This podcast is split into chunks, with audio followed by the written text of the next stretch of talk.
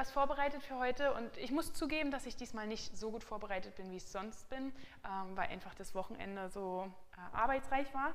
Aber ich denke trotzdem, dass Gott alles nutzen kann, um euch sicherlich auch eine Ermutigung zu sein. Ich hoffe es zumindest. Mir war es eine Ermutigung, deswegen äh, Ziel ist schon erfüllt. Einer ist schon mal ermutigt.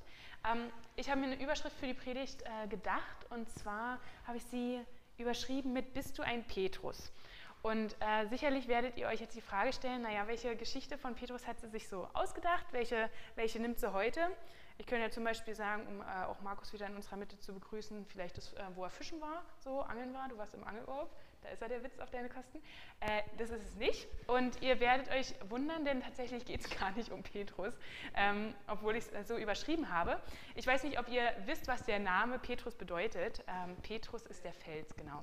Und, oder Petra ist ja auch die Felsin. Nee, also äh, der Fels und ähm, es geht heute darum, um die Frage, ob wir ein Fels sind. Ein Fels in der Brandung vielleicht. Ähm, ja, ich, ich finde es so spannend, weil Jesus zu Petrus hingeht. Petrus, der ja, ach, das ist ja, der, der was hattest du gesagt? Ein, ähm, ach, wie, wie hieß der Knabe?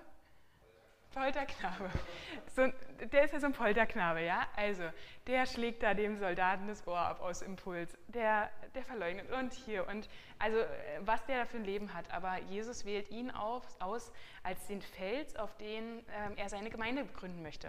Ähm, wir sehen das auch heute noch. Der Petersdom im Vatikan, das, äh, der, der bekommt ja seinen Namen von Petrus. Das Fundament steht fest und ist immer noch ein Ort, wo ganz viele Christen hinpilgern, nicht nur zu Ostern und wirklich so diese Standhaftigkeit auch sehen. Äh, Standhaftigkeit von der Gemeinde, die dann auch ähm, gegründet wurde. Und wir sehen es auch in der Apostelgeschichte, was Petrus alles hinbekommt.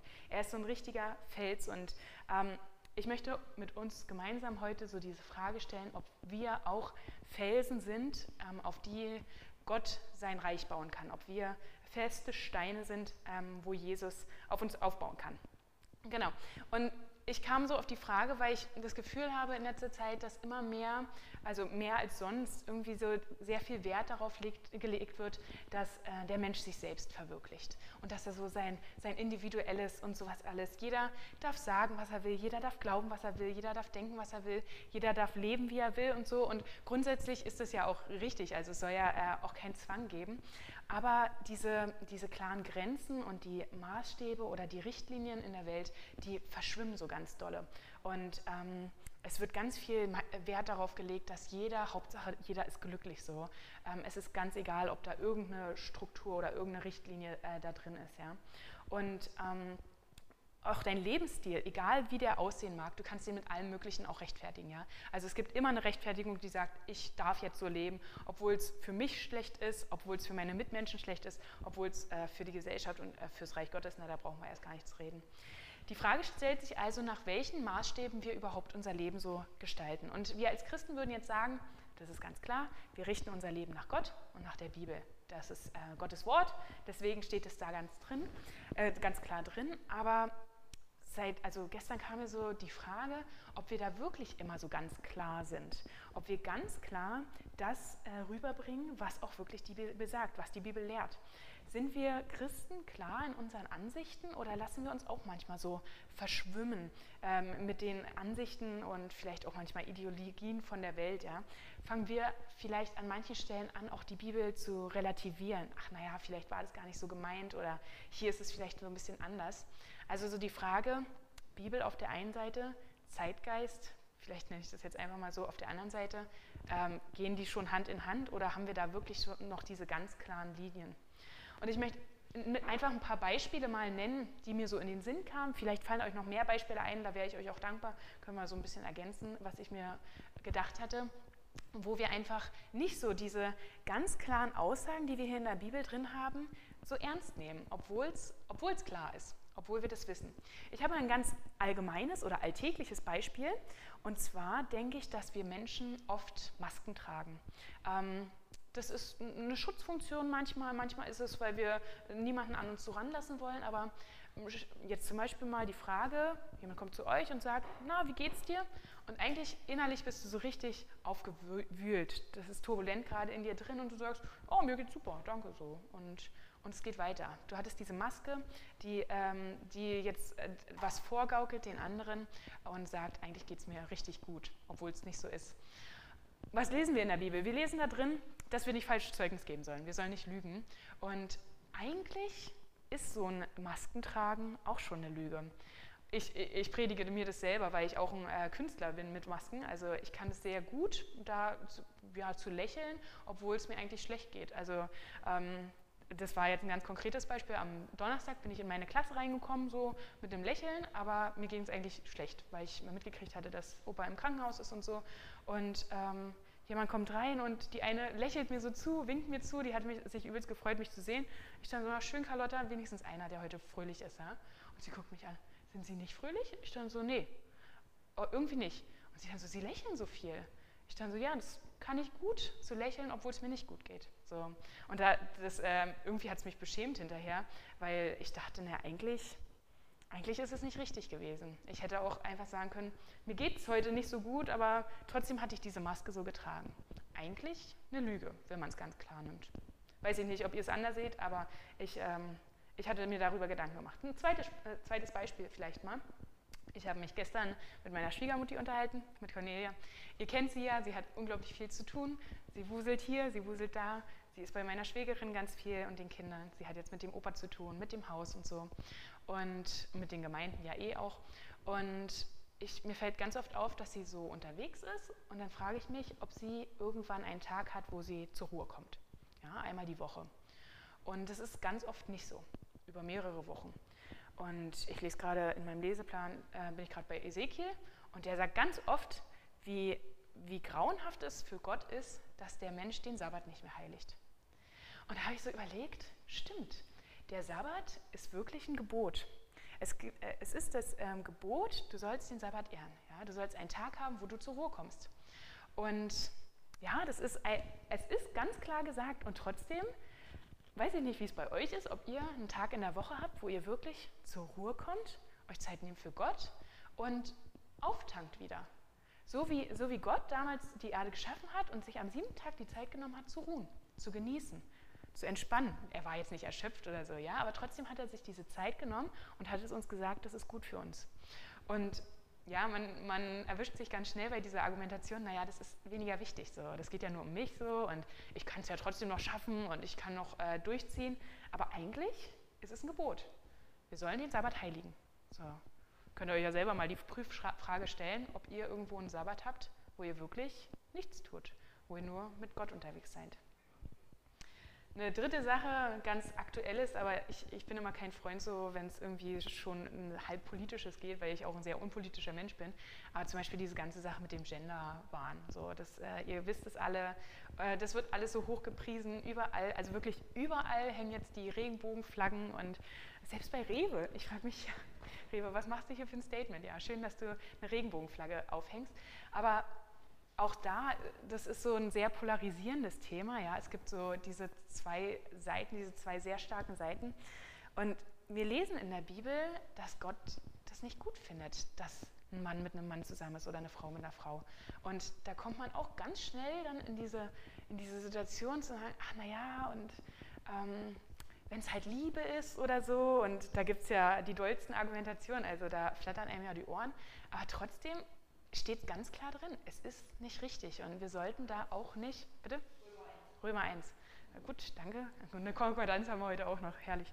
Ähm, ja, also das steht ganz klar drin und da sind die Grenzen klar und die Maßstäbe. Ne?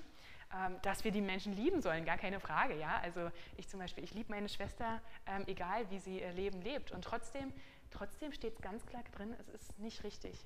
Hatte ich auch eine Situation in der letzten Woche mh, mm, mit meinem Kollegen, äh, ich hatte irgendwie, ich weiß gar nicht, worum, also wie wir darauf gekommen sind, aber ich hatte halt so gesagt, dass ich es halt nicht gut heiße. So. Ich glaube, es ging um das, ähm, um diese Schreibweise Schülerinnen und Schülerinnen, äh, Schüler und Schülerinnen oder äh, dass wir da jetzt mit Doppelpunktes schreiben sollen oder sonst irgendwas. Und ich habe mich so darüber aufgeregt und er auch. Und ich meinte dann so, ich finde das eh alles nicht richtig so. Ich liebe zwar den Menschen, aber nicht das, was er tut. Und er kam dann nach zwei Blöcken, kam er dann zu mir und meinte, ey Victoria, es geht mir nicht aus dem Kopf, was du gesagt hast, dass du da so klar Position ähm, ergriffen hast und ich stimme dir dazu.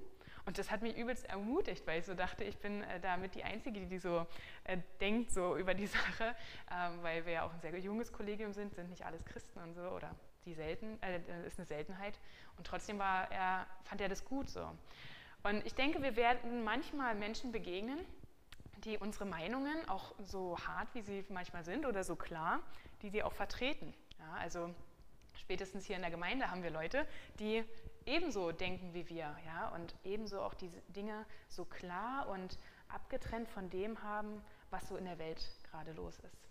Und in der Bibel heißt es ganz oft, dass wir uns Steinmale setzen sollen. In Habakkuk zum Beispiel, da steht es so, das, was ich dir jetzt sage, schreib dir das auf Steine auf und äh, dass du es wirklich wie so, ein, wie so ein Denkstein hast, so ein, ähm, so ein Denkmal, um uns daran zu erinnern, was Gott uns gesagt hat, was die klare Linie ist. Und ja, dieses, äh, diese, dieser Fels, dieser Stein, dieses Motiv wird äh, heute ganz oft kommen. Ich habe mir nämlich so die Frage gestellt, wo uns Steine begegnen in der, äh, in der Bibel. Und diese Denkmale, diese Steine, da musste ich auch an Prüfsteine denken. Wir äh, ich hatte mich halt gestern mit Cornelia unterhalten und da fiel dieser Begriff Prüfstein.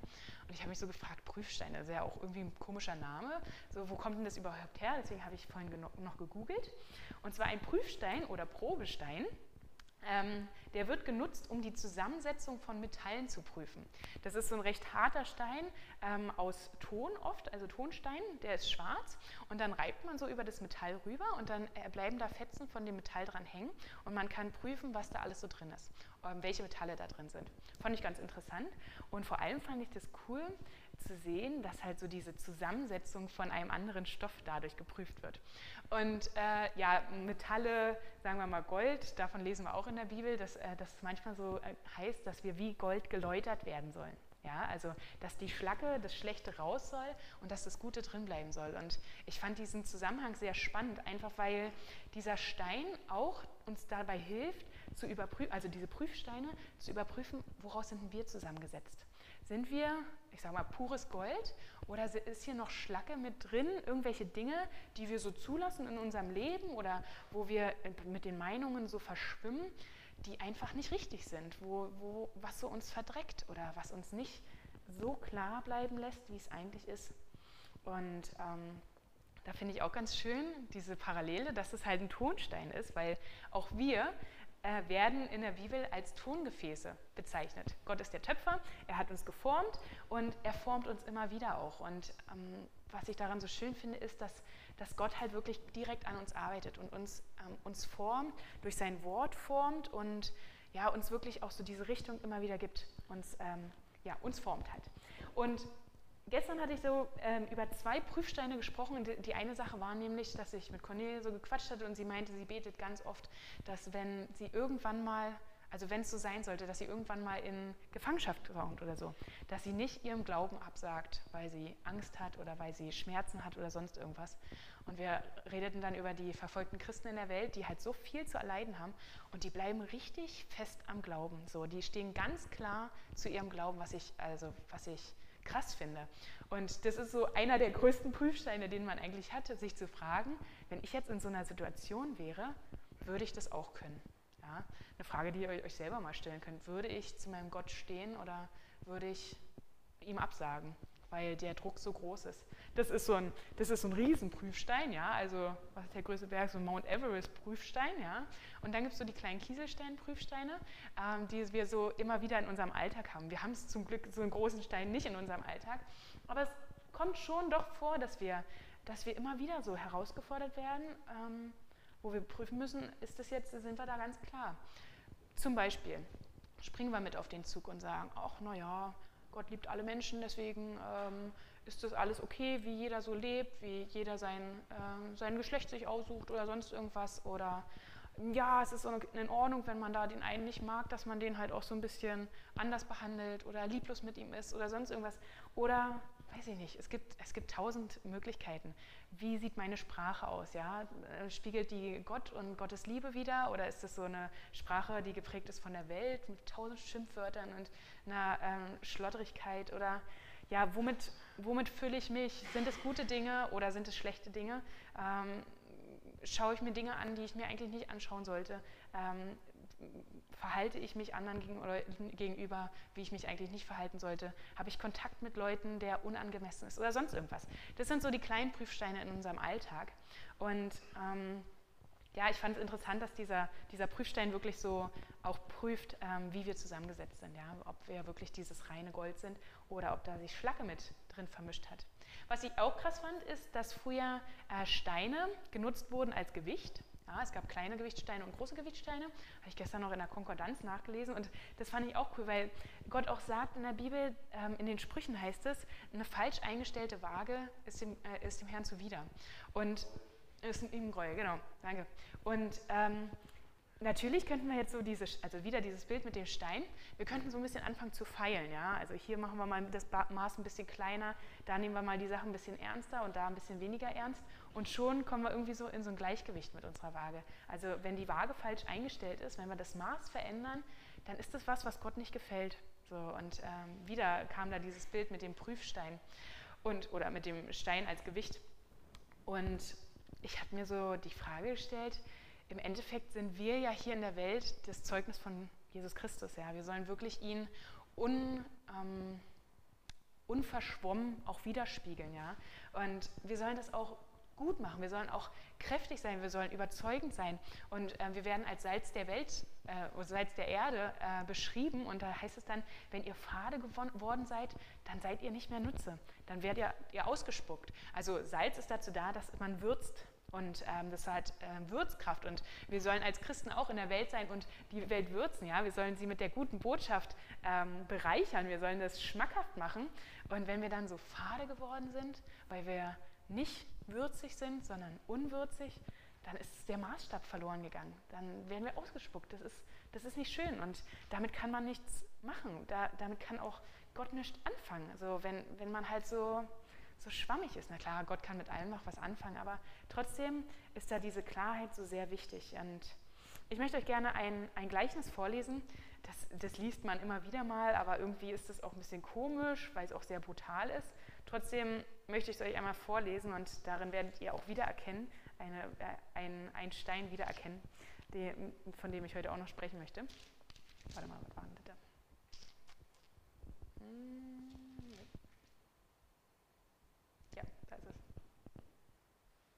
Okay, also aus Matthäus 21 ab Vers 33, ähm, das ist das Gleichnis von den bösen Bauern. Ja, es geht um Weinberg, ähm, aber nicht der Weinberg mit den Arbeitern im Weinberg, sondern ein anderes. Ich lese einmal vor. Hört auch folgendes Gleichnis. Ein Grundbesitzer legte einen Weinberg an, baute eine Mauer darum, hob eine Grube aus, um darin den Traubensaft zu keltern und baute einen Wachturm. Dann verpachtete er den Weinberg an Bauern und zog in ein anderes Land. Zur Zeit der Traubenernte schickte er seine Diener, um einen Anteil, seinen Anteil an der Ernte einzufordern. Doch die Pächter überfielen die Diener. Den einen schlugen sie halb tot, den anderen brachten sie um, ein weiterer wurde gesteinigt. Da schickte der Grundbesitzer noch weitere Diener, doch sie erlitten dasselbe Schicksal. Schließlich schickte er seinen Sohn, weil er dachte, ihn werden sie sicher respektieren. Doch als die Bauern seinen Sohn kommen sahen, sagten sie zueinander, da kommt der Erbe des Anwesens. Lasst uns ihn umbringen, dann können wir das Land für uns behalten. Also überfielen sie ihn, schleppten ihn vor den Weinberg und ermordeten sie. Wenn nun der Eigentümer des Weinbergs wiederkommt, sagte Jesus, was meint ihr, wird er mit diesen Bauern machen? Sie antworteten, er wird diese heimtückischen Mörder einen schrecklichen Tod sterben lassen und den Weinberg an andere Bauern verpachten, die ihm nach jeder Ernte seinen Anteil geben. Da fragte Jesus sie, habt ihr das nicht schon einmal in der Schrift gelesen? Der Stein, den die Bauleute verworfen haben, ist zum Eckstein geworden. Das ist das Werk des Herrn und es ist wunderbar anzusehen. Ich will damit sagen, dass das Reich Gottes euch weggenommen wird und ein anderes Volk es bekommt, das gute Früchte bringt. Wer über diesen Stein stolpert, wird in tausend Stücke zerbrechen, und der Stein wird jeden zermalmen, auf den er fällt. Als die obersten Priester und Pharisäer Jesus sprechen hörten, merkten sie, dass mit den Bauern in seinem Gleichnis sie gemeint waren. Sie hätten ihn gern verhaften lassen, doch sie wagten es nicht, weil das Volk Jesu für einen Propheten hielt. Jesus für einen Propheten hielt. Ähm, dieses Gleichnis ist so ein ganz kleines bisschen verstörend, finde ich, aber trotzdem ist es ein Gleichnis, was Jesus uns mitgibt, damit wir daran lernen sollen. Und ähm, ihr habt gehört, die Priester und die Pharisäer haben es auf sich selber bezogen, weil nämlich Gott ähm, diesen Weinberg geschaffen hat, das ist unsere Erde, und er hat sie den Menschen gegeben, damit sie es verwalten und damit sie Frucht bringen. Und sie haben es nicht getan. Sie haben sogar noch darüber hinaus wirklich das Gute, was in dieser Welt geschehen sollte, durch die Propheten zum Beispiel im Alten Testament, die haben sie getötet, die haben sie ähm, verfolgt. Das kann man im Alten Testament alles nachlesen. Und sie haben nicht auf das gehört, was Gott gesagt hat. Und äh, sie haben vor allem auch nicht Frucht gebracht. Und dann irgendwann kam Jesus und sollte sie wieder in die Spur bringen.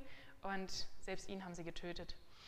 Und ich hatte mir so darüber nachgedacht, wir kennen Jesus natürlich. Und trotzdem sind wir, wir und wir töten auch niemanden, so, also versteht mich nicht falsch. Und trotzdem sind wir manchmal wie diese Arbeiter im, äh, auf diesem Weinberg, diese Pächter, die das anvertraut bekommen haben und nicht die Frucht bringen, die sich der Weinbergbesitzer, der Grundbesitzer, die Gott sich eigentlich von uns wünscht. Und das ist auch so verschwendetes Potenzial eigentlich, verschwendete Zeit, wenn ich manchmal so darüber nachdenke, was könnte man alles ruppen, wenn man wirklich so diese, diesen klaren Auftrag auch vor Augen hat, was Gott uns gegeben hat und diese klare Ansage, die wir auch wieder in der Bibel nachlesen können. Und Jesus wird in dieser Bibelstelle als Eckstein bezeichnet, den die Bauleute verworfen haben. Ja, er ist ihnen zum Anstoß geworden und deshalb haben sie nicht auf ihm gebaut. Und wir haben es vorhin gesungen in dem Kinderlied, deswegen hatte ich mir das heute gewünscht. Ähm, der kluge Mann baut sein Haus auf Felsengrund. Ja. Wir wissen das, immer wenn wir Jesus so als diesen Stein bezeichnen, als diesen ähm, Eckstein, dann ist er das Fundament für uns. Und Jesus ist das Wort, das Wort ist Jesus, er ist das lebendige Wort. Wir müssen einfach darauf bauen, sonst wird unser Haus instabil, sonst, sonst bricht es ein. Und ähm, ja, im Endeffekt möchte er dieser Eckstein auch sein, der als, ähm, als Grundlage für den Tempel also Tempel im übertragenen Sinne, so das Reich Gottes, was gebaut wird, dass der, der, halt wirklich stabil ist. Und er ist der erste Stein, der dort gesetzt wird. Und ich habe nachgelesen, der Eckstein, der hat tatsächlich zwei Bedeutungen. Das ist ein bisschen komisch. Der eine ist äh, uns klar als Fundament, ja, also dieses, diese, diese Grundlage, die Jesus einfach sein möchte, auf dem ähm, das Haus gebaut wird, auf dem das Reich Gottes gebaut wird, auf dem wir gebaut sein sollen. Ja, das kennen wir.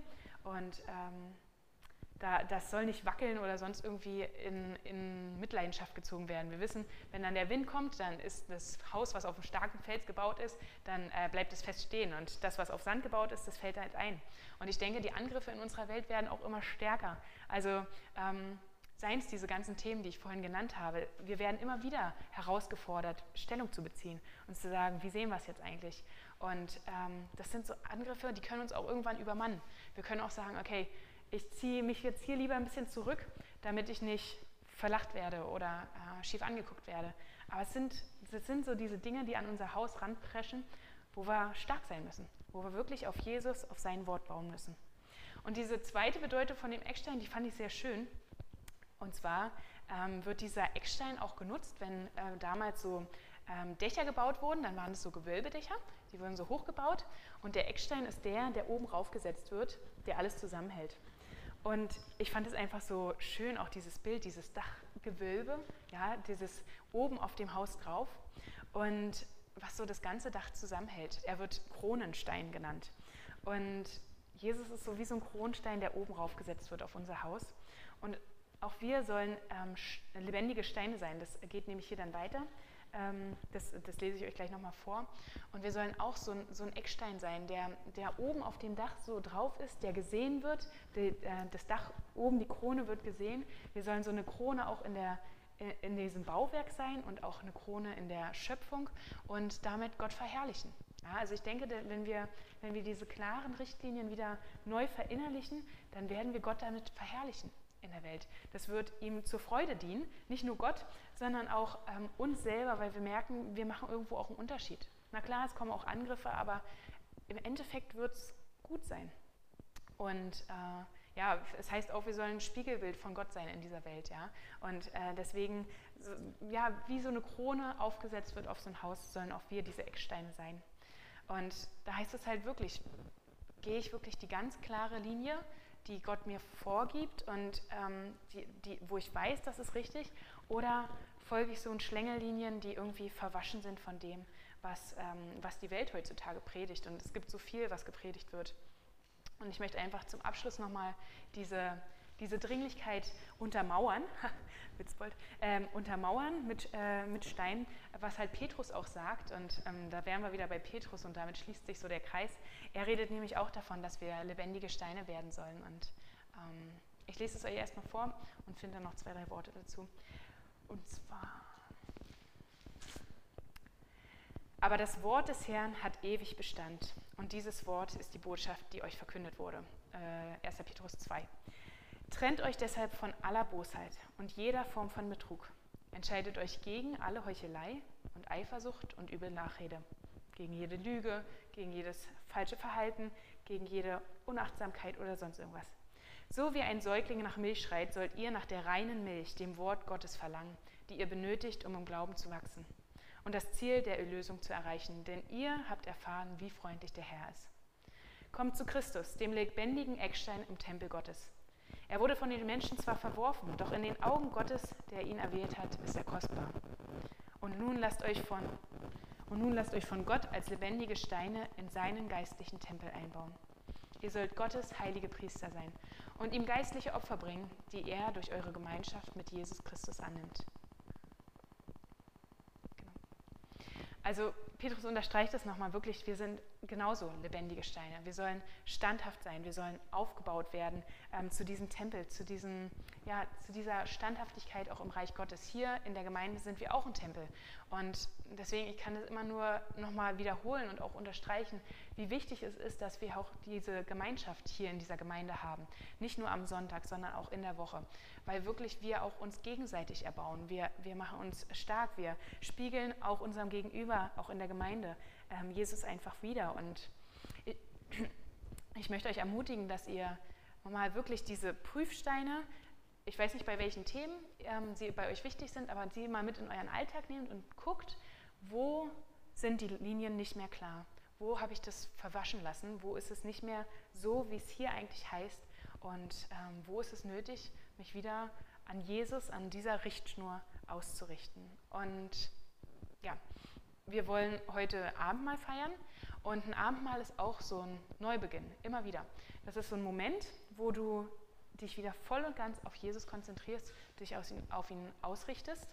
Und ich fände es einfach schön, wenn wir diese, dieses, dieses Abendmahl heute auch besonders nutzen, um, um Buße zu tun. Denn ihr Dinge hattet, die euch jetzt vielleicht in den Sinn gekommen sind, wo ihr das Jesus bekennen könnt und sagt, Jesus, ich will wieder nach der Klarheit leben, die in deinem Wort steht. Und ich will ein lebendiger Stein sein für dich. Kein toter Stein, keiner, der verworfen wird, sondern ein lebendiger Stein, mit dem du was anfangen kannst.